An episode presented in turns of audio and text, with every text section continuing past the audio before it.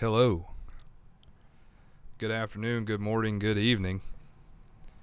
This is the Jay and Kale Show, presented to you by 104.9 WPXN, Paxton Rantoul. Talked about it at the end of the podcast, but uh, I'm still working out some of the audio kinks and audio issues. Jay's going to be kind of hard to hear, and I'm going to be a little loud at times. So that's just a quick forewarning before we jump into today's episode. Um, that's, uh, yeah, appreciate everybody's patience as we're still working with some new software on my end. Uh, for those of you that don't know, Jay still uh, lives up in Loda. I now live in Urbana, so we're doing it over Skype uh, every every two nights a week. Um, so I'm still messing with the audio. I had it there for a little while, but I thought it was a little quiet, so I'm kind of changing changing some stuff around. So everybody that uh, that is patient with us, I really appreciate it. So does Jay. We we both do. But uh, we're getting it worked out. This is a great episode, though. If you can if you can suffer through the audio, get on a little rant. We got Tristan Kissick of the Champaign Room joining us to talk all things Illini. I mean, you can't beat it. So stick around. We got a pretty fun trivia question towards the end. Um, stick around for that conversation as well.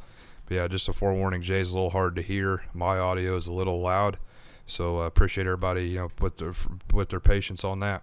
So without me rambling and carrying on here, without further ado, let's get into the show.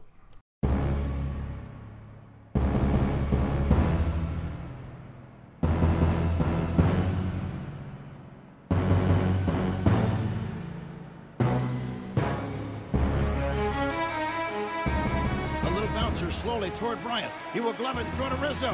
It's in time, and the Chicago Cubs win the World Series. In the air to left, well hit. Back is Craig. What a team. What a ride. The Cardinals are world champs in 2011. They pull off the last second miracle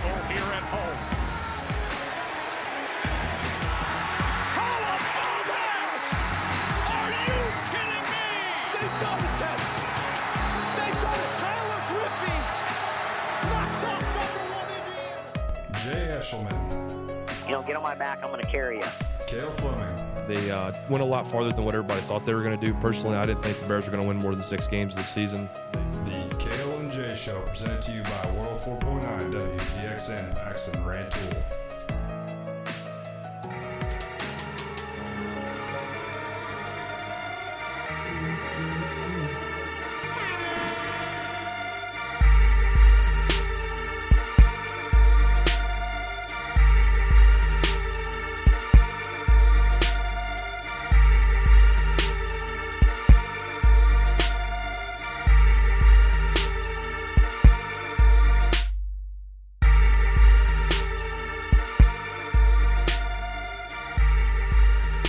What's up, Jay?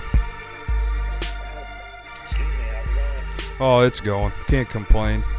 Another day, another day recording the podcast. It's getting pretty late. Dealing with some technology issues, though.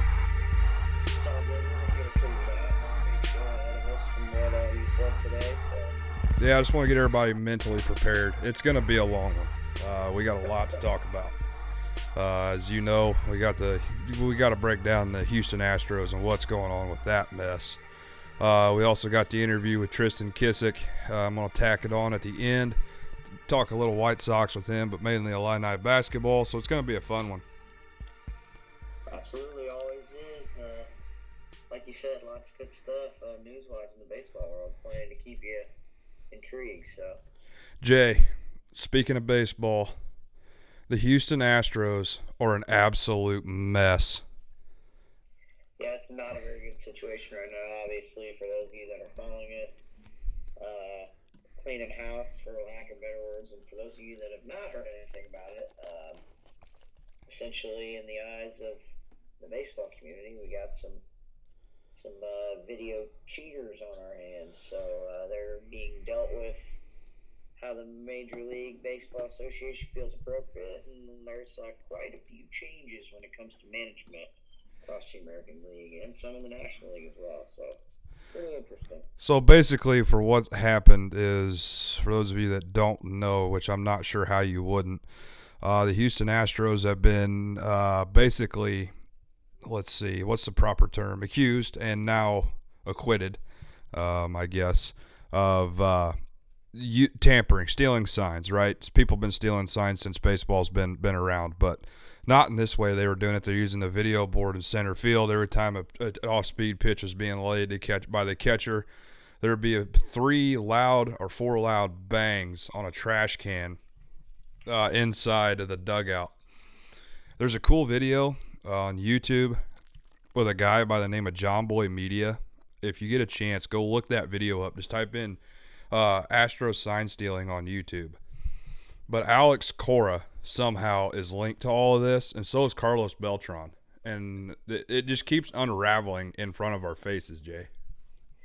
Yeah, it's uh, not a very good situation for baseball at the moment. You know, you always kind of think uh, baseball is sacred. Well, obviously, you know, yeah, sacred. It's America's pastime, as people like to call it. And for those of you that have seen Field of Dreams, uh, there's a really good quote in there. It kind of says that America's been like a blackboard, you know, erased and rewritten, and baseball's kind of been a constant. So to see things like this kind of come into play is is disappointing for lack of a better term. So.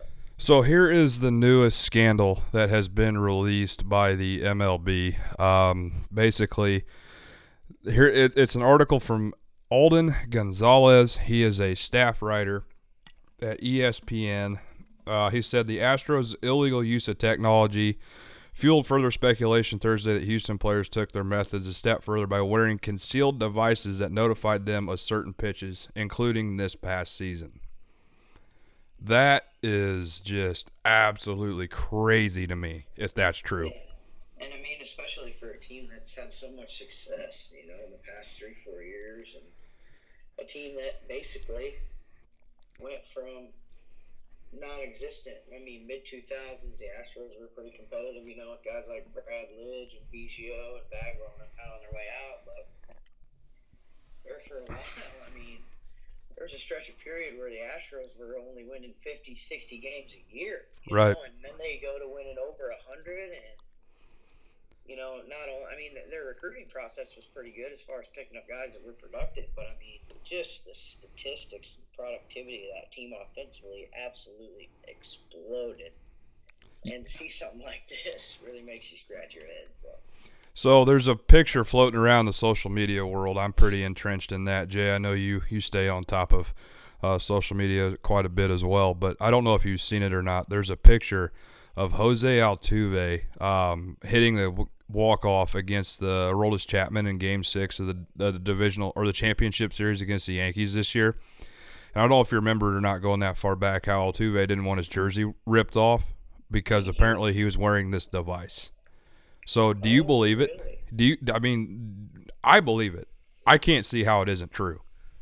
Yeah, I mean, you really, you know, as a fan of baseball, you really hope that it's not. But I really feel like the type of action that's being taken as far as discipline and guys stepping down and things like that. I mean, everything certainly points in the direction of it being true. So.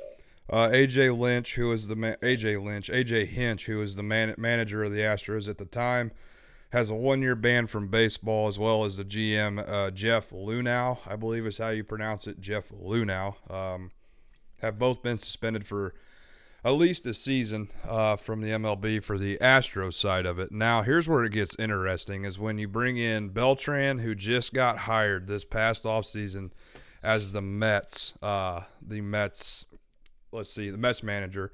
Now he stepped down. Then you get Alex Cora, who I believe is done. I don't think he will ever manage a game in ba- baseball, be affiliated with baseball ever again. It's going to be the Pete Rose thing for what he did, and that is using the video replay room to uh, steal signs. Yeah, I mean it's. I mean Beltran obviously involved in the organization as a player. You know, the latter part of his career, I think was 2017. I think was his last year. Yeah. 18, it might have been. Yep. You know, so obviously with him stepping down as a manager, I mean there has to be some types type of accusation that puts this a lot farther back on the timeline than just you know what we're kind of. Seems like we're scratching the surface, for the lack of a better term. Yeah, and that's exactly what's going on. You know, um, if you look at it this way, uh, who who else? Uh, Cora specifically will never manage a game more than likely again because of the fact that now he's not only involved with it from the Astros side, but he's involved directly from the Red Sox, which is he's got a double whammy going, especially if he's spearheaded, which I think I'm reading correctly. He might have been kind of the ringleader behind the whole thing. Yeah, I mean, I would certainly think that as far as stealing signs and you know being effective at it, I mean, you have to have some type of, I would think, background as a player because just from my experience, even at like the junior college level, there's various various ways to kind of mask signs. I mean, not all teams just throw down the one for a fastball, two for a breaking ball, you know, and so on. There's lots of things that kind of go into masking signs. So I really think that it would make sense to me for a guy who actually played and was a part of the game day in day out for an extended period of time would for sure have to be of some assistance in a, in a scandal like this. So. It's just a bad, bad look for baseball. We've been er, iterating it now for the past eight minutes, but it's just it's just not a good look for for Major League Baseball, who's already had enough dark clouds cast over it. I don't see how they can deal with another one, to be real honest. Right, and you know it kind of makes you wonder what's going to happen as far as you know, people are obviously going to bring up the question as they always do. I mean, this is a team that's won two World Series in, you know, four years or whatever, or been there at least quite a bit. And you know what? What happens as far as their success? I mean, do you punish them even further, you know, or do you kind of take the mindset of, well, even though you're stealing signs, you still got to put a good swing on it and produce so are they going to let people keep it? And then ultimately, I've seen some stuff that's kind of really made me scratch my head, like as far as cheating and letting these guys possibly keep World Series trophies. Like, are we going to let a guy like Pete Rose get on a ballot? I mean, this is a man with over 4,000 hits. Like, right. The dude can play. And I think the misconception that people get a lot is, you know, him gambling on baseball, I understand is is not good. It's wrong. But this is a man that bet on his own team. Yes. bet his team to win. You know what I mean? It's not like he's throwing games. It's it's not like the 1919 Black Sox if you look at it that, that way. Right. That's what I'm saying. So you know, not that I condone cheating. You know, obviously you want to be morally correct as much as you can, especially in the spotlight of being a professional athlete and a role model. But I mean, I guess I just you know, kind of a whole heart of the lion thing. I kind of try to look for the best in everybody. And I mean, when you look at a guy who's betting on his own team to win, and the type of production that he had, and now all this stuff that we're kind of getting into, I mean, I guess that's a that's a whole other conversation. But yeah, definitely not a good look on baseball for sure. So Jay and I will obviously be following this story uh, pretty close, just because I'm pretty interested in it. There hasn't been something like this in baseball in my lifetime, I don't think. At least not to where I've been old enough to understand what's going on. Anyhow, um, let's move on to the next topic here. LSU probably could have their way with almost any NFL team, and I'm sticking to that. Yeah, I mean uh, that's a team that's got obviously force to be reckoned with it in just about every position on the football field. Uh, we kind of saw it uh, with the way that Trevor Lawrence played a little bit. I mean, you could just tell for a guy that was 25 and 0, I'd never seen him look more lost or, you know, just kind of felt pressure all game. You know, it was just always in the back of his mind. He just never really seemed to look comfortable to me. He's overthrowing receivers and making bad throws on routine throws that he's made you know, in all of his wins. You know, I mean, 25 and 0 as a starting quarterback. I mean, you know, he did not look anything like a guy with that type of resume. And you got to credit LSU. I mean, they're flying around, to, hawking to the ball. Their, I mean, their four-man rush was absolutely unreal all night. I mean, they, they didn't have to send anybody. They did linebacker-wise, but I mean, they could have sent four guys every down and probably been more than okay. Joe Burrow probably had the most, the quietest 500 yards I think I've ever seen. Because I was Yeah. scrolling through ESPN as I was watching the game and just saw, wow, he's at 420 yards passing. And he, it didn't even look like it. Right. It's just so effortless when he throws. And I'm going to say this, and it's going to be kind of derogatory, but man, I hope Cincinnati doesn't ruin him because he is so fun to watch. I agree, and you know, you hope that he's the type of player that you know they can build a team around and hopefully go out and spend some money. Maybe not for huge names, but you know, some guys that have been around in the league, maybe some you know second guys on the depth chart, receiver wise. You know, guys that might be towards the latter part of their career but can still play a little bit. Just some pieces around him offensively, maybe if he does end up in a place like that, that could, like you said, at least keep him They're in a bad. They're in bad shape. Um, I just, I don't even know what to say, man. LSU was a team of destiny. Obviously, you had Ed Orgeron. Uh, man, how can you not love his the way he talks? By the way, but you had you had Ed Orgeron, you know, being fired from Ole Miss, being told that he wasn't fit at, to lead the program at USC. Those guys got to really be kicking themselves right now. But the the whole season just felt, you know, OSU or LSU beat how many ranked teams? I think it was six, and they beat another one last or Monday night. That defense, like you were saying, is unbelievable, but that offense is better than the defense. I I, I think Justin Jeffries. Oh, absolutely. That guy's an animal. Joe Burrows had probably the best quarterback or quarterback season of any NCAA athlete. He threw for 60 touchdowns and over 5,000 yards this season, and, and they're they're just a complete package. I, I don't see how they get worse either. And obviously, losing Burrow is going to hurt, but I don't see how they lose a step because they've got a whole bunch of recurring recurring uh, athletes on the both sides of the ball. Re- recurring, guys. returning. There we go. Yeah, no, yeah, it's it's the type of makeup that you long to have as a coach and a fan. I mean, they're definitely going to be a force to be reckoned with for as long as the majority of these guys stay, and it's kind of shaping up with Coach O right now. The way he motivates people to, it's kind of taking on the look of a like an Alabama type feel. You know, there's just a pipeline that I feel will be set right in to LSU for the next, you know, three, four years after this class, you know, decides to either go on to the draft or continue to play or, you know, whatever it might be. But yeah, I mean, this is a team that took down Alabama, obviously, when Alabama was supposed to be at the top of their game and kind of really honestly took off the beginning of the year taking business, taking care of business, excuse me, and I mean, they just never looked back. Staying on football. Um, o- Odell Beckham Jr. OBJ has a, a it, warrant out for his arrest now with the involvement he had at the uh, in the locker room, which I don't understand why Ezekiel Elliott was there. To be honest, um, Yeah, first of all, you know, I don't care what type of light you're trying to shed on yourself. You know, forgive me for anybody who's a big OBJ fan. Stay out of the locker room. You, you don't need to be in there. And if you're going to be in there, why don't you conduct yourself like a professional and not be handing out $100 bills to players? fake or real, it doesn't matter.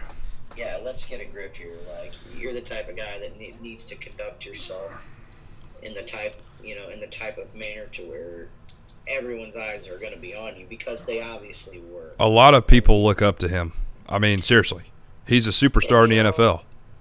Right. A warrant for his arrest, you know, whatever. That may be excessive. I'm not saying you need to arrest the guy. You know, it doesn't need to be made any bigger a deal than it already has been. But there's a lot of things that could have been avoided here. As far as him just not doing what he did. I mean, act like a guy who's been in the NFL. We know you got money. You know, no one cares. You don't need to be handing it out to kids. Obviously, social media and everything, everything is all over the internet in 30 seconds, you know, which it was, which is how he got caught. Yep. Now, what's going to happen? We're going to have some you know, what if type person or whatever come out of the woodwork and start saying, whoa, Odell Beckham Jr. is paying college athletes, and now someone's going to say LSU needs to be put under investigation for this because college athletes are getting paid by alumni and blah, blah, blah. And it's just, you know, there's just so much negativity in our entire conversation so far baseball, football, technology. Technology right now is proving that it is a net negative in the sports world. Well, speaking of technology being a net negative, I'm having a heck of a time trying to keep us rolling over here for some reason tonight. Oh man, it's crazy. Like everything you love about it is everything you hate about it. It's everything's on the internet in 30 seconds now. There's you know there's light being shed on things that used to be. I mean, come on, like nobody used to be allowed in a collegiate and now we got cameras everywhere. I mean, this is a joke. There's no privacy. It's getting me worked up. I oh, man, I love it. I love it. This is this is this is the content that we need. sabermetrics this that, video, launch angle, and, you know, whatever happened, just throwing the ball over the dang plate and hitting it. Jay, you sound you, you sound you sound like you're 80 years old. I know, it's like, ah, it's just so frustrating. It, it, sometimes to just see all the negative energy associated, you know, sports are supposed to be fun, and then we got this guy's getting arrested, and we got cameras over here, people stealing signs, and it, it's just, man. I just wish we could get back to enjoying stuff. I wish everything was like watching an Illini basketball game right now. Yeah. Uh, obviously, LSU is your national ch- national champion. Dude, I'm all messed up. Rant over. Rant over. Oh, okay. All right. Now let me gather myself here. Whew. Um, LSU is your national champion. There's the rant of the day. And man, it was a good one. I can't wait to hear the feedback on that, man. Whew. Yeah. Um, let's see. The problem is right now is that there's nothing positive going on in the sports world. You know why that is? Because the NFL's about over with. The NFL dies down, man. It gets really slow. It does. You know, for those of you that are hockey fans, you know, we apologize because we know it's full force right now about mid-season, but around here, mean, the Hawks aren't what they used to be, so not a lot of hockey on my TV right now. So. Uh, There's zero hockey on my TV because I don't know the first thing about it. I mean, I, it's been a while. I mean, I kind of picked it up when I was obviously not too long after we moved here. The neighbors across the street, you know, they're big Chicago fans, and we just kind of got to know them and started watching Hawks games and followed more and more, and ended up making a run at the cup and winning one, and I guess we just never kind of looked back. But it, yeah, it's definitely something that you know I would compare to a, a love for baseball kind of thing. Yeah. you really gotta sit down and watch it, and Right. understand it. It, I can see how if you're not a hockey fan, it'd be tough to get into for sure. let's see. What's something positive that I'm trying to save all our line I talk for the end when I tack on the uh, tack on the interview with Tristan, uh, be, Yeah. so that way it can just kind of all flow together. Um, let's see. Well, the Bears. I don't know if you've been following this or not. They hired John DeFilippo to coach uh, coach quarterbacks.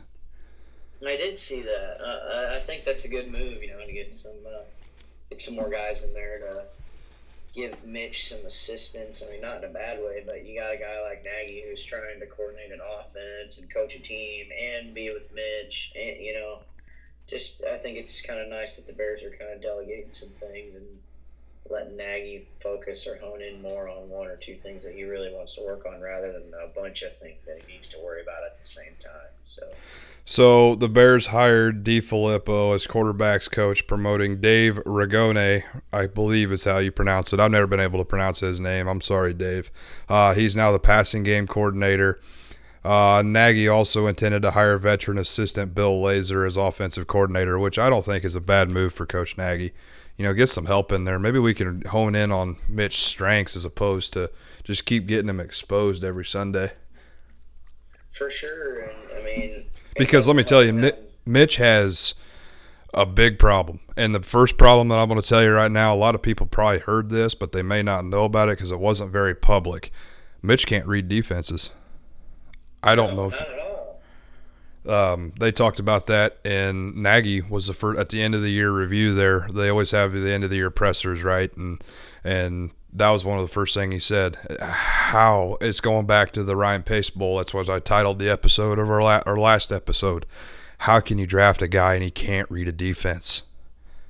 Yeah, and I mean, you know, I, I hate to throw some spotlight on Nagy, this is just my assumption, but I think this is the way it happened. When Mitch came in, he obviously had to be the guy. We had nobody else, so we throw him in there. And Nagy designs the type of offense to where you know Mitch is, can still be mobile, but as far as throwing the ball, I think Nagy, you know, for lack of a better term, dumbed it down. Yeah. Mitch, he Yeah, he had said, to. Hey, if you see this when you line up under center in the shotgun, you see this defensive player here or do this, you are throwing it here. You see this guy do this, you're throwing it there. There was really no reading involved. It was kind of, it just felt from watching that it was the type of designed offense to where Mitch had his mind made up of what he was doing before it ever even happened Yes. and that's kind of what I feel like we're still seeing here, you know, this year, and you know, even some of last year. And I say this, e- uh, and I love that we were successful last year. But if you go back and watch game film or highlights from Mitch, I mean, that man could have easily thrown about 15 to 20 more picks that were flat out dropped by opposing defenses. Yeah. And you know, he you know, he would get he would save himself. He'd get 70, 80, 90 yards on the ground. People would start having to send five, six guys and drop some short passes off and we were off to the races. It worked. And now people are kind of have had more time to sit down in the film room and look at him and what, how he works and does things. And I'll tell you what, man, it shows. I'm scrolling through through Twitter right now, not to change the topic. I'm sorry. No, you're good. I keep I, I clicked on why Mike Trout was trending. I figured he was doing something in Philly since the 76ers were playing tonight. It's an Instagram post. Somebody just went on this long spiel about how their dad was his third base coach for the Mariners in 17. The Mariners knew they were cheating. Uh, my dad knew whatever, yeah, et cetera, et cetera. And then this guy tweeted, if you want to read something better, Mike Trout takes HGH for a thyroid condition. It's a loophole he found, and the MLB doesn't make it public because they want fans knowing their best players on HGH. What? Why does Mike? Why does Mike Trout get dragged into this? Why did I not see this until now? This is a witch hunt, man. It's an absolute witch hunt. And the, what is the? Everyone's getting thrown in the hot seat. They don't want fans knowing their best players on HGH. People know within know the thought you'd appreciate since you're a Dodgers fan. Huh. Wow. Wow. That's interesting. The MLB is about to be flipped on its lid, and it's sad to see because I'm a, just as big a baseball fan as you are. Yeah, I'm the same way. It's it's disappointing for sure. I mean, we haven't seen anything like this since the the list of steroid users came out. That was about a quarter mile long. you know, back in the 2008 to 2010, 11, you know, type years, and here we are again. It seems like something always tends to happen. Poor Mike Trout getting dragged into this. That's by far the most intriguing development. Yeah, I mean, we're just looking. People are just looking for things to stir up now, man. They're just stirring the pot. Oh, Like, dude. "Ooh, we got a bunch of cheating managers that steal signs through video boards and devices under jerseys, and who else is pretty good? Uh, Mike Trout. Let's make up something about him and see if we can get going. I'm just scrolling I hope it's not true, honestly. Me either. know anymore. because I plan on going. the The Angels are coming to Chicago this year, to the South Side. Um, I plan on going to that game just because I want to see Mike Trout. Yeah, big game, and especially the way it's shaping up for the Sox and the caliber or level of play they might be at. You know, I don't know if you know this. Um, obviously, this is a laid back style podcast where we just kind of have a conversation. If you haven't figured that out by now, um, um, the White Sox tickets on Sundays up there are five bucks, five dollars. Oh, trust me, man. I know. I that was one of my favorite things. We in the springtime at KCC, we'd have off days on Monday, so we'd play, you know, Saturday, Sunday on the weekend, and Monday would be our off day. Yeah. We'd load the car up and make the hour drive up there. I mean, literally, just like you said. I mean, we could get a ticket for a White Sox game for seven bucks. And I don't care what caliber of team is playing. If I get a chance to go to a big league ballpark for seven bucks, you bet I'm going. I mean, that's that's kind of why I'm leaning towards the White Sox more now, is because nothing against the Cubs. Like we've talked about on this podcast, we're a pro Wrigley Field podcast, even with you being a, a Cardinal fan. I mean, ninety-four dollars on a Sunday compared to seven, and the ballpark's a lot easier to get to. Yeah, I agree. And, you know, I know there's a lot of other ballparks that charge quite a bit of money, but, you know, in the type of situation with the White Sox right now, and you can credit it to whatever. You can credit it to being a fan friendly organization or for the fact, the sheer fact they haven't been very good. Whatever it is, yeah. Seats, whatever it is. I mean, you can go to a big league game for seven bucks. I don't know why you wouldn't versus, you know, a Wrigley or even, a, I mean, I'll throw a Busch Stadium in there. You buy a ticket for 90 bucks and then you know you get a couple of drinks in the grandstands and you eat something, and before you know it, it's a three hundred dollar day. and you're like, what? What just happened? Oh man, I really got to get a system where I can keep all of this stuff that you say. I'm working on it. That's that's in the works. I'm Don't get I'm me wrong, I love big league if you ever get a chance to go, go. And it's money well spent. But I'll tell you what, the money's hard to come by. That's a, that's a hard weekend activity to swing. you know especially you know when you're when you're our age. You know, we're both in our mid twenties, right? Trying to trying to establish ourselves here. you know, and paying ninety five dollars to hundred dollars on a ticket plus driving. That that's just almost undoable. And so, you know, and not only just for us, right? You got you got families that are just starting out. A baseball game is a great thing to do on a Sunday afternoon to take your little kids to, um, and the smaller families that are just starting out can't even do it because MLB is trying to price themselves right out of the market.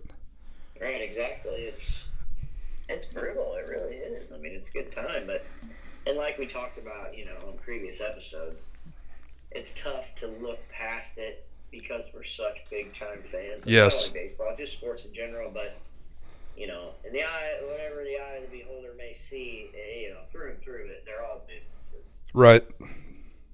Everybody's got an owner. It's, it's hard to right. It's, it's sometimes it's hard to you know deal with that fact. You know when you have such a love for sports, and I mean, for example, I mean, you know, the NFL owns three days of the week.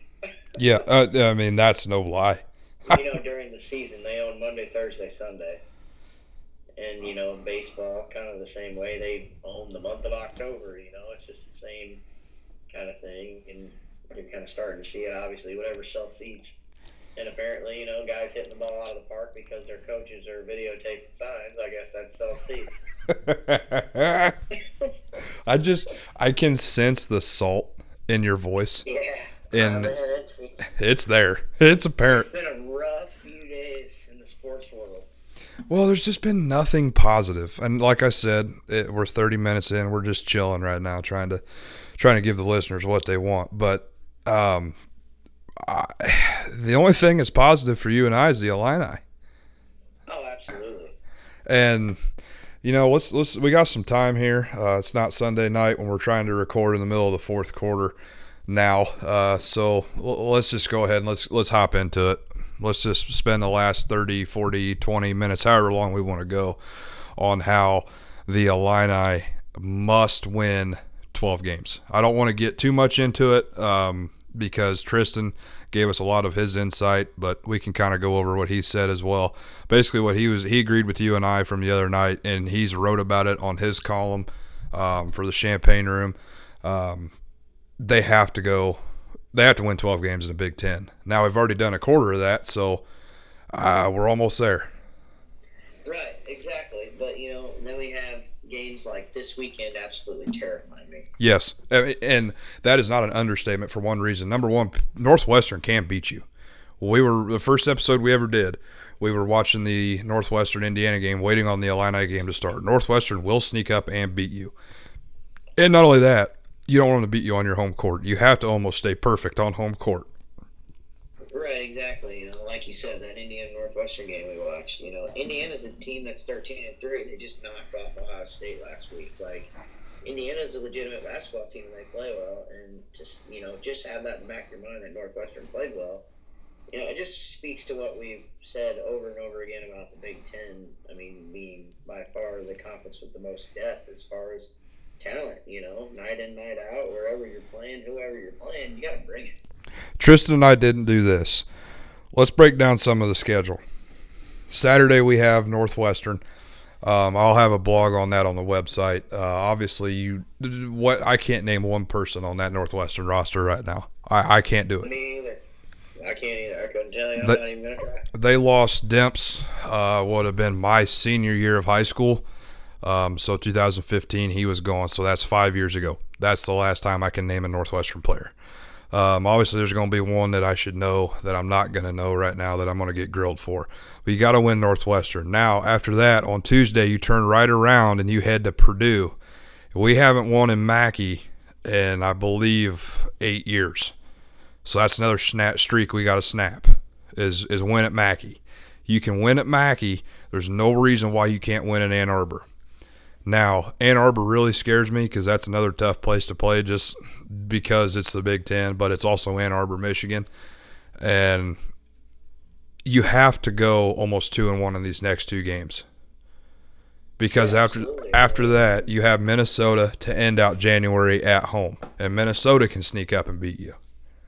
You gotta you gotta hope that we can take care of business on our home floor against a team like Northwestern. Uh, Northwestern has shown they can play with teams, so they're not very good down the stretch right now. You know, late games it's kind of tough for them to finish things out, and hopefully we can uh, ride the momentum of the State Farm Center to a win there.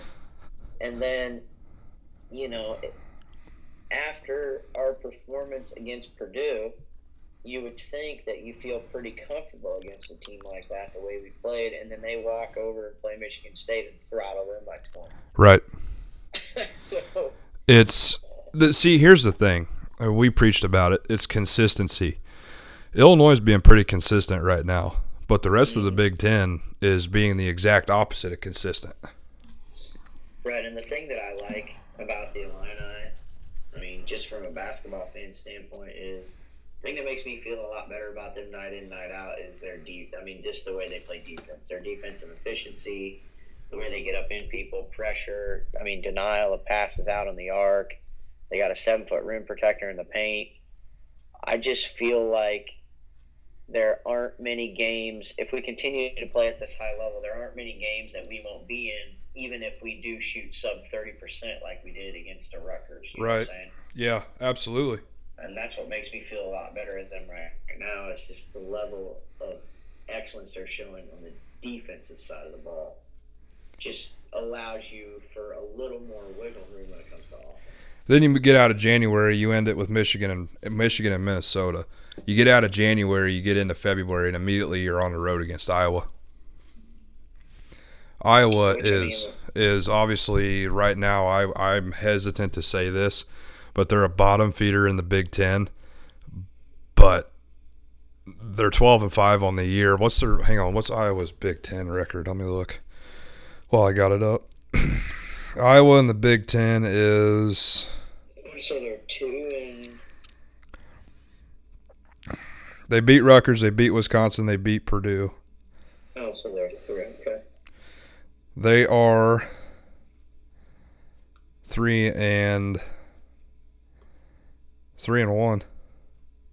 Yeah, because their only loss would have been to who beat them? Minnesota beat them, right? I believe so.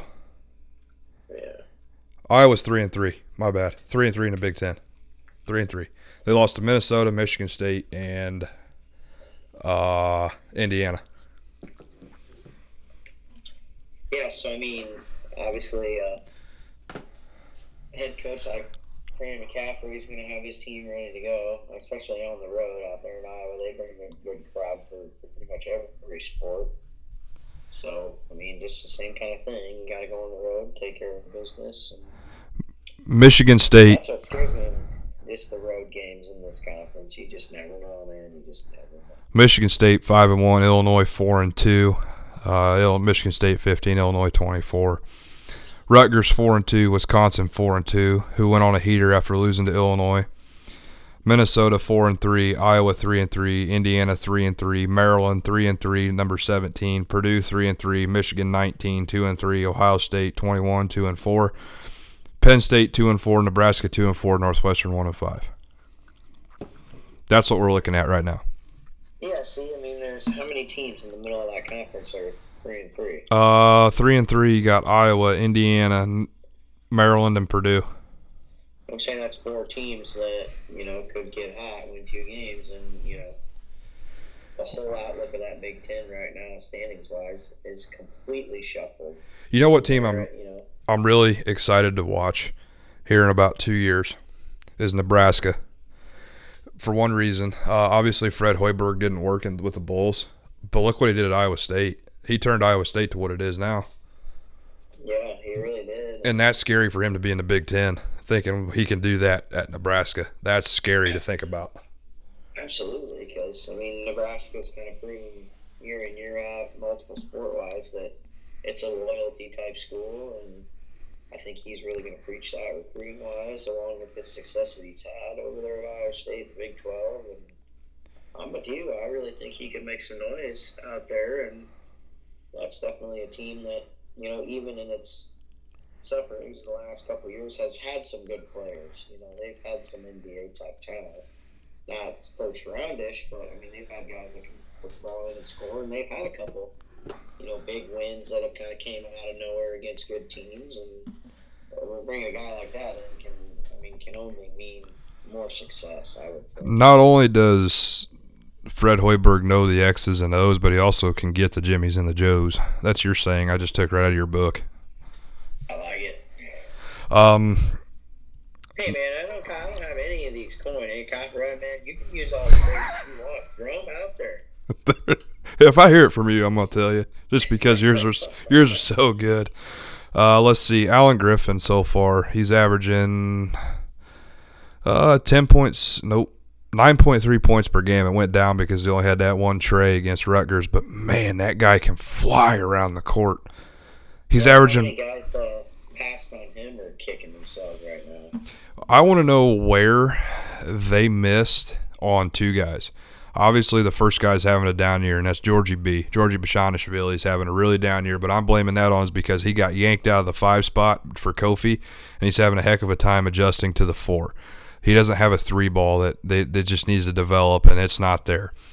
Um, his mid range is bad, but he is one of the better people we that the Illini have right now at feeding Kofi Cockburn down in the low block. I mean, they're best friends, and you can see it. They really get each other involved in their game.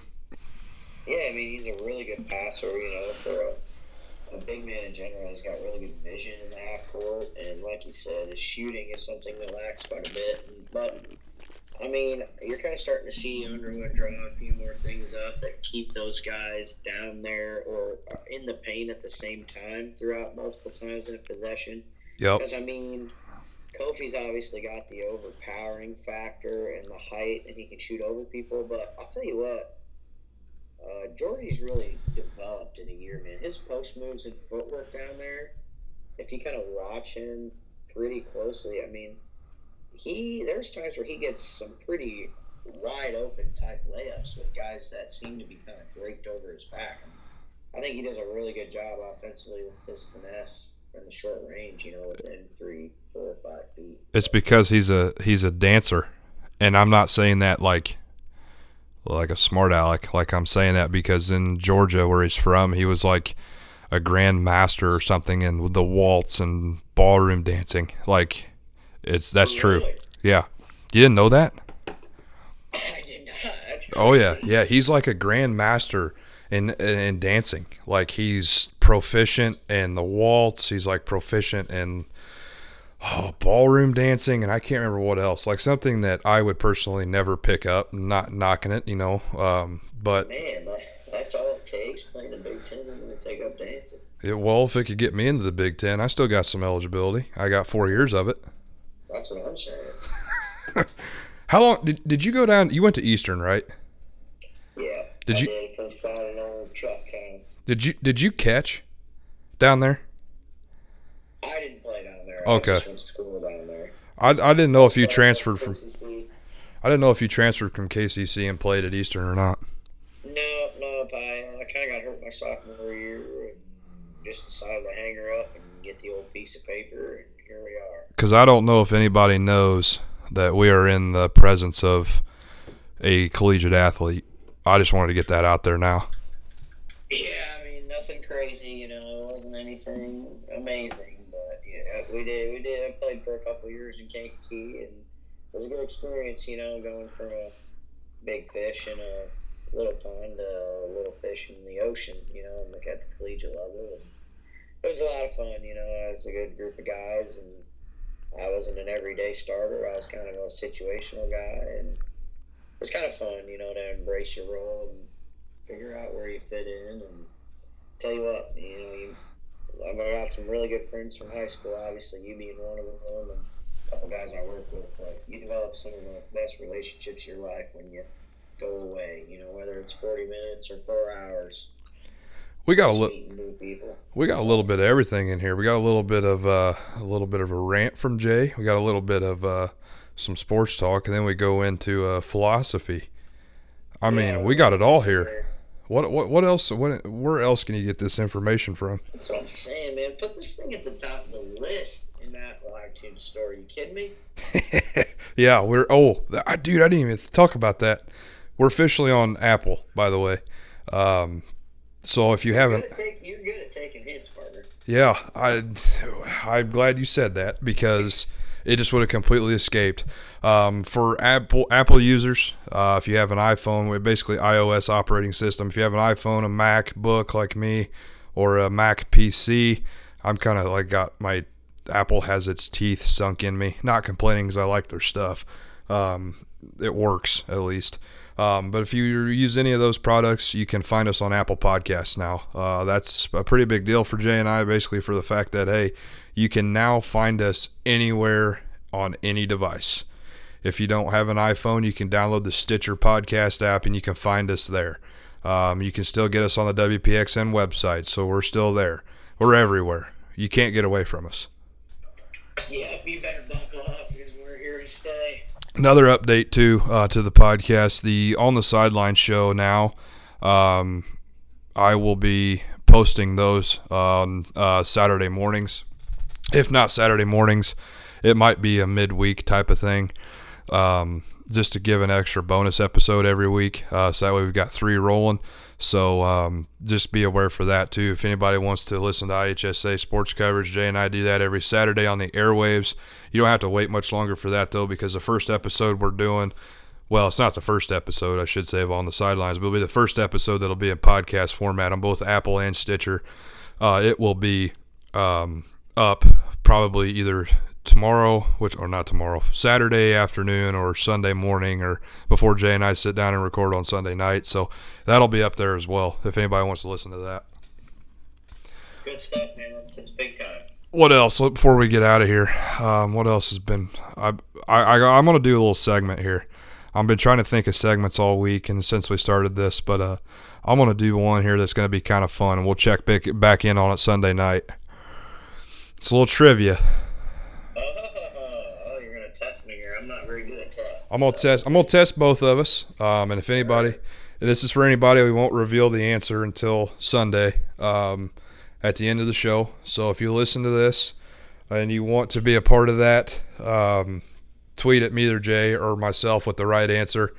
None will be no nothing except a shout out on the podcast. We'll shout out your name or your Twitter handle, whatever you would like. Um, or if you just want to remain anonymous, go ahead. Um, here's the question. What NFL player returned a fumble 66 yards to the wrong end zone? Ooh, I- give you some. I'll give you some. I'll give you four choices: All right. Jim Marshall, Leon Lett, Deion Sanders, or Delta O'Neal. Hmm. I'm trying to find some that are not uh, super easy, but some that are not super hard. But this is probably to start one off. This is probably super hard. I like it. Setting the bar high. You know, you can always you can always tone her back a little bit. So once again, that question: So that's our question for this week. Huh? What NFL player returned a fumble 66 yards to the wrong end zone? Wow, I'm eager to see the answer on this one. So make sure you come up with an answer out of those four. I'll read them off again on Sunday. I'm gonna have an answer. Um, it's probably gonna be wrong, but hey, we'll get there. So don't forget interact with us on that. Uh, we'll be back probably we'll be back Monday unless you got anything else you want to talk about before we get out here. We got time. It's getting kind of late though. Yeah, no, man, it's been good. I feel like we've uh, had a good conversation. I'm eager to to uh, get off here and uh, hear this interview with Mr. Kissick. Obviously, we talked about his knowledge when it comes to Illini sports, and I'm pumped to hear what he has to say. So. Yep, well, that interview is going to be right right about as soon as this is over, as soon as I get done yakking with everything I need to yak about. Uh, don't forget, you can follow Jay on Twitter at JTS11. You can follow me at Kale Fleming 10. You can also follow the WPXN uh, Twitter page at 104.9 WPXN. Like us on Facebook, 104.9 WPXN, and don't be afraid to interact with us. Um, that's how anybody that listens that gets that trivia question right, that wants their name shouted out, make sure you either tweet at me or at Jay. Jay will show it to me or send it to me. And then you can also just DM us, whatever you want to do. My inbox is open. Um, if it isn't open, I will be able to see it. Uh, also, I don't know how you want people to contact you if they do. Probably the same way, I'm guessing, right? Yep, same way is perfect. So we'll have that on Sunday. Oh, we got to make some picks real quick for Sunday. Oh, oh yeah, I almost forgot. Um, Packers, Niners, uh, Titans. I don't know why I was blanking on the Titans. Titans, Chiefs. Who you going? Uh, you know, I really think the high-powered offense of the Chiefs. I'm, uh, you know, I'm, I'm hopeful for Derrick Henry. The Titans have been a good story so far, but I really think Pat Mahomes is just going to be too much on with Tyreek Hill and, and Travis Kelce. I think that offense being in there's just too many guys to guard. So I'm going to go Chiefs. I'm- and then, how about you? What are you going in that game? I'm going Chiefs as well, just because Andy Reid deserves one. I agree, man. He works his butt off, and I think it's time. And then for the other game, Packers Niners, I'm sticking with the old EIU faithful, baby. I'm picking Jimmy G and the Niners. That defensive front is just too much. I think that pass rush is going to be in Aaron Rodgers' face all night. Hopefully, they smack his face against the turf a few times. Wouldn't mind seeing that. I'm going, I'm going, I'm going Niners. I'm going Niners and the Niners package kind of. I'm going Packers, Uh, I thought you might. I thought you might. just for one reason. Um, watching Aaron Rodgers the other night just proved to me that he can beat anybody, uh, especially now that he has a defense. That's true. Um, it's going to be kind of interesting to see how the Packers defense contains the EIU faithful. But um, I just, it's like I was telling you the other day on the last episode. Russell Wilson, I I did I, I counted Aaron Rodgers out. Um, I have a feeling in the Super Bowl it's either going to be Tom Brady or an Aaron Rodgers until one of them's gone. That's that's not a bad pick, honestly. Also, one more thing on that too. How fun would it be to get the discount double check going? This Aaron Rodgers and Patrick Mahomes both being State Farm guys. Man, I, I, that would be that would be. Pretty State. Farm is gonna have a heyday with that if that happens. Oh man, they're everywhere. They're gonna have s- Rodgers, Mahomes. I mean, Chris Paul. James Harden, I mean, State Farm doing pretty well for themselves. St- State Farm Center. Heck yeah, that place has been rocking lately. Hopefully, we can keep it rocking. But alrighty, so there's the picks. Uh, there's the trivia. Jay's going Chiefs Niners. I'm going Chiefs Packers. Nothing against the EIU faithful. Once again, trivia question: What NFL player returned a fumble 66 yards to the wrong end zone? Jim Marshall, Leon Lett, Deion Sanders, or Delta O'Neal? Interact with us on Twitter. Give us your answer. If you're right, we'll shout it out. If Jay or I are right, I've already got my answer. It's wrong. I'm not going to tell you which one I picked, um, but my answer was wrong. Um, so that's the trivia question. We got Tristan coming up next. Jay and I will be back on Sunday. Well, Monday for you guys, Sunday for us. Right now, disclaimer I apologize if the audio is bad. Just to hang around, stick with us. If the audio isn't good, uh, stick go with that interview with Tristan because that's must see TV. So once again, I'm still kind of working out some kinks with the audio, new software, new microphones for myself that I can kind of get Jay's clarity a little better as we're doing this over Skype, and he's using his headphones. So we're we're working it out. It's a work in progress. We'll get her, man. Only thing that matters, hopefully, they can understand enough to get this good content. So appreciate everybody listening. Thanks for having me once again. I appreciate it. Uh, that's no problem, Jay. I'll I'll talk to you Sunday, and I'll, I'll see you Saturday for on the sidelines. Sounds like a plan. See ya. And welcome back to the Jay and Kale show here. Got a special guest, first one ever on this uh, new platform we've uh, expanded to.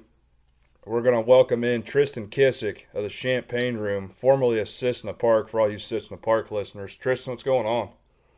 Not a whole lot. Thanks for having me, Kale. Hey, that's no problem, man. We just wanted to get you on here, um, being the first guest. I mean, that's a that's pretty big, ain't it? Big shoes to fill. I appreciate it. I'm looking forward to it. I uh, wanted to get you on here basically because of all of your expertise and knowledge when it comes to uh, Illini basketball, Illini sports in general. Instead of hearing me talk about it all the time, it's nice to get a different perspective. Uh, let's start off with that. So obviously the Illini are playing really well right now. But uh, what are some things that Tristan likes? You know, whether it could be Alan Griffin, Kofi Cockburn playing the way he is when uh, conference plays kicked off. But what are some things you like about the team right now? Uh, for sure. I think both of those things you just listed. Um, Alan Griffin has been huge off the bench. Um, I know a lot of people have gone kind of. It's been a, a, raging argument on social media. I feel like is the uh, should he start? Should he come off the bench? Um, I think as long as he's seeing like 25 minutes a night, it doesn't really matter. Um, but he's been huge. Um, I don't think anyone thought Kofi was going to be as good as he's been this year. Um, I even I thought he was going to have a little bit of trouble adjusting to the pace of the game, and maybe would have been in foul trouble quite a bit, and we'd see more of Georgie at the five. But he just looks like a man amongst boys out there. Um, so yeah, those two guys have been huge. Um, the biggest thing for me, though, especially over the past couple weeks, I think has just been Ayo's yes. ability to take over towards the end of the game and seemingly making all of the right decisions, knowing where the ball needs to go, knowing when he needs to keep it. And it's been the difference maker against Rutgers, and it was the difference maker against Wisconsin too. So I'm just having a guy like that on the floor who who knows what to do with the ball and you can trust with the ball in his hands and, in the final couple minutes is, is bigger than anything in my opinion. There's well, I've alluded to this on the uh, show multiple times, but when it's you know l- looking back at the Wisconsin game when they're the game's on the line, right? You need somebody to seal the game to just uh, take over. There's nobody I'm more confident in in the final 30 seconds of the game than Ayo Dosunmu when the ball's in his hands. Absolutely. I, I don't know. I mean, he's he's probably one of one of the only guys in the country who, who's capable of doing that. Probably a handful of them, maybe five, and I, would say he's right up there amongst the best of them at it. Let's go back to uh, Alan Griffin real quick, and I, I, I put out a prediction. I want to get your your thought process on this. Um, obviously, the Illini kind of lack some depth, right? If, if Feliz coming off of the bench is cold, then we have zero bench scoring. Um, Alan Griffin, when he's not starting, I feel is because it's those production off of the bench, right? We need a spark, and he's it. You know, am I am I out of the, out of the ballpark, or am I close, or what's your thought process? Nope. Um, that's pretty much been Brad's reasoning too. Um, when asked about it in pressures in the past couple weeks, is he likes the energy he brings off the bench, and I think he's kind of Brad has that if if it ain't broke, don't fix it mindset you know, he, he's playing well in his, his role right now, and I don't, I don't think he wants to change that. Um, but yeah, I don't. There's been a lot of talk. Brad doesn't. He doesn't take too much. Like he doesn't worry too much about his starting lineups. You know. Right. Um, he he's going to get guys in, especially the ones who are playing well. Um, and I, I think he's proved that you could take I don't know if you're taking anybody out right now, it, would probably have to be Georgie. Um, yes, and that's just because Kippers kind of played well the past couple of weeks, and, and let Georgie kind of try and be that spark off the bench. But I'm not even sure if we'll see that move made. Georgie is having a very tough time transitioning into his new role. I will say Yeah. he on the on the team. I feel like he's one of the better players at feeding Kofi down in the low block, but he's having a tough time transitioning into that new spot. Yeah, I think it. Yeah, it's it's a little bit of that, and um, oh, what was I getting ready to say? I think I think it is. He's having a, a tough time adjusting to to being the four. I think it's a little bit of a sophomore slump. I think it, the combination of a few things. I think teams saw what he did last year, and maybe they've keyed in on him a little bit more on the scouting report, so it just makes it that much more difficult for him to get buckets.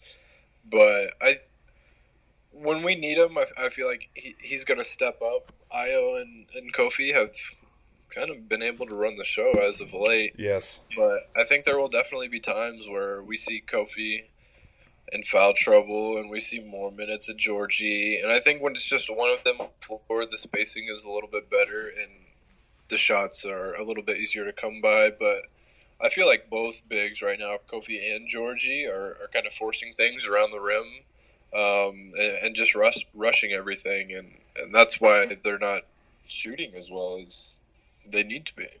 So now the Illini, it came out this week, are ranked number 24 in the AP polls after hovering in the mid 30s uh, pretty much all season. But uh, going off of that, we have four Big Ten wins right now as we sit. Uh, the the ranking's huge, gives us some national recognition. Uh, the program especially. Um, I'm saying 12, 11 or 12 wins is what it's going to take to get to the tournament. I mean, is that is that close? Am I not far enough? Am I not high enough? Or I just I just get that feeling with how tight the Big Ten's going to be the rest of the year. Yep, I um, I've said it. I think all year, twelve and eight is going to be good enough to in the Big Ten to get you to uh, the tournament this year. Um, somebody posted the the KenPom projected conference records for the end of the year, and I want to say ten teams were between eleven and nine and nine and eleven in the in the projections. It, it's still so wide open. Um, I went through the remaining the conference schedule the other the other night. I think realistically we could very easily go eight and six the rest of the way, which would put us at twelve and eight. Yep. Um, but I could also see us winning one more game than that. It's a somewhat favorable conference schedule. Um, most of our difficult games are at home, but we do have to go play at Purdue and at Michigan, and I think those will be tough ones. So we'll see. You got Iowa in there as well. We have, like you were saying, uh, you got Maryland at home. Penn State's fell out of the rankings, but Nebraska, Northwestern, you got those guys left. You got to take advantage of those uh, lower tier teams in the Big Ten. You know, you got to protect home court, and I think I seriously think that the Big Ten this year is going to be who can get a win on the road. Um, we- saw Michigan State drop one against Purdue, who Illinois shellacked uh, at home a couple weeks ago. Now we got to go to Mackey, which that's another streak that they have to bust. Um, that's a tough place to play, but Northwestern this Saturday, you got to you got to take care of business on your home court again. Yep. Um, thank goodness they get uh, three games with Northwestern and, and Nebraska because those are pretty much the only gimmies I would even consider in the conference. So I think uh, three wins there. Um, I don't know. We're probably not winning at, at Mackey. I don't know. That's tough. We just saw, yeah, Michigan State get smacked by Purdue. So we'll see. I think I think twelve and eight is definitely doable with the position they put themselves in right now. So uh, that's what uh, we've been pretty much preaching. That's what everybody's been preaching. 12 and 8's where you got to be. Uh, hopefully, that's where we get. And then they take care of business against Northwestern, keep a streak going. Uh, last thing, too, I want to get into because this is going to take some time here. Uh, obviously, I'm a Cub fan, but I do watch the Southsiders quite a bit. Uh, basically, because they're American League. You know, we play them once a year with the Crosstown Classic, so that's always a fun time of year. But holy cow, Tristan, how excited are you as a White Sox fan right now? Oh man, this honestly, you have no idea. After almost 12 years of being absolutely irrelevant in the baseball world, I finally have a season to look forward to. I've been I I was really disappointed last year when we didn't wind up with Machado and we didn't wind up with Harper, but I couldn't be happier about the way this offseason has gone. I mean, this Yasmani Grandal, Edwin Encarnacion, Keuchel. Keuchel, the guys. Oh man, I, I'm I'm really super excited. It really seems like Rick Hahn listened to what White Sox fan wanted. He had the blank paycheck or uh, blank checkbook, and he went out and got it. I mean, he's like, "Hey, you want Edwin and Encarnacion, a solid DH? Here you go." You went and extended Abreu. You got a first baseman. That guy can still rake, even though he's on the on the back half of his career. Dallas Keuchel's going to win games. You signed Gio Gonzalez to a one-year deal. You signed Luis Robert to a six-year, fifty million. You got him locked up. You're pulling up Madrigal. You got Tim Anderson, Yoan Moncada, Eloy Jimenez. That one still stings. I mean, the the White Sox this year over under seventy-seven wins. Oh, over. Because I've got them going to the uh, getting the second wild card spot. I don't think that's undoable. I I think we could very well win the division too. I think the Indians. There's still a lot of talk with the Indians about trading Lindor. Um, if that happens, then it pretty much becomes a, a Sox Indians battle for the Central. Right. And I like I like the Sox depth. We, we got we got some depth in our pitching rotation now. I think we have seven legitimate starting pitchers when Carlos Rodon and Kopech come back and are healthy. So we're gonna have to figure out who we want to send to the bullpen, um, which is gonna be huge. It's all it's been all about being patient with the rebuild, give it a couple years, and now with our prospects in AAA and coming up, we finally decided to go out and do something this offseason, and I think we made all the right moves. The White Sox literally took what the Cubs did for about since starting in 2010 when Theo Epstein got hired. They uh, just brought pieces in that would work, that maybe win some games. And man, they pumped a lot of money and a lot of time into the draft in the farm system. But holy cow, the White Sox are going to be exciting to watch. They've already busted their season ticket uh, sales, and it's not even the end of January yet for, for the past like 12 years. Hey, those White Sox fans are there. We just didn't show up for a while because we, we didn't have any any product to cheer for on the field. They're uh, they're there. As and a, I, I'm go ahead. I'm super excited about how long we have control over our core of guys. I mean, Robert, Madrigal, Cease, Kopech. We have all these guys until like 2024, 2025. So we're not going to just be competitive this year. I expect this to be the next five years us competing for AL Central titles and, and some pennants. Yeah, I serious. I mean, I think that they're going to get the second wild card spot because hear me out. The Twins, obviously, they're not going to hit near as many nukes as they did last year. That's just not going to happen. But I With feel those juice baseballs. yeah, juice balls, a, aka Justin Verlander. Um, I seriously don't think they're going to hit near as many bombs, but they are returning pretty much the same roster. They added Homer Bailey, who's on the downside of his career as well, and they added Rich Hill, I believe. Um, so I seriously think that the Twins are going to win the division, but the the it's going to be either Tampa Bay or Boston, but they just fired Cora, obviously, so that's going to be a question mark as well. I think Tampa Bay gets that first wild card spot, and the Sox get the second. I I just I don't have a. It's going to be like what the Cubs did in 2015, right? It's going to be in uh, I, that just the same model, same mold, same feeling. Hey, as long as we're getting back to the playoffs, I I ain't even mad. I'm just I'm happy to be competing again and and not stuck with the likes of Adam Dunn and Adam LaRoche and all those guys I had to endure for so many years. Oh, and what about Yolmer Sanchez? What was your thoughts on him? Oh man, it's it's with a guy like Yol- Yolmer's fun. He's such a great defensive defender, and he's electric. Like oh, anytime there was a walk off, Yolmer was the guy dumping the the Gatorade jug on himself. So I I love seeing that part of the stuff, but. I'd much rather have Nick Madrigal at second base. I'll say that. He's a he was a pretty big liability at the plate too. Um, there wasn't much production out of Yolmer, although he did win his first Gold Glove of his career, I think, this year, right? Am I or close second he maybe? Did. He did. He uh, he's a plus defender. He's great. He's got a great glove in the field, but yeah, he just wasn't doing it at the plate. So So Tristan's saying twelve and eight with everybody else for the Illini to get to the uh, to the tournament. And speaking of that, I really don't want to see them lay a dud. Win twelve games in the in the in the Big Ten regular season. You get to the tournament and then lay a stinker. I really hope that doesn't happen.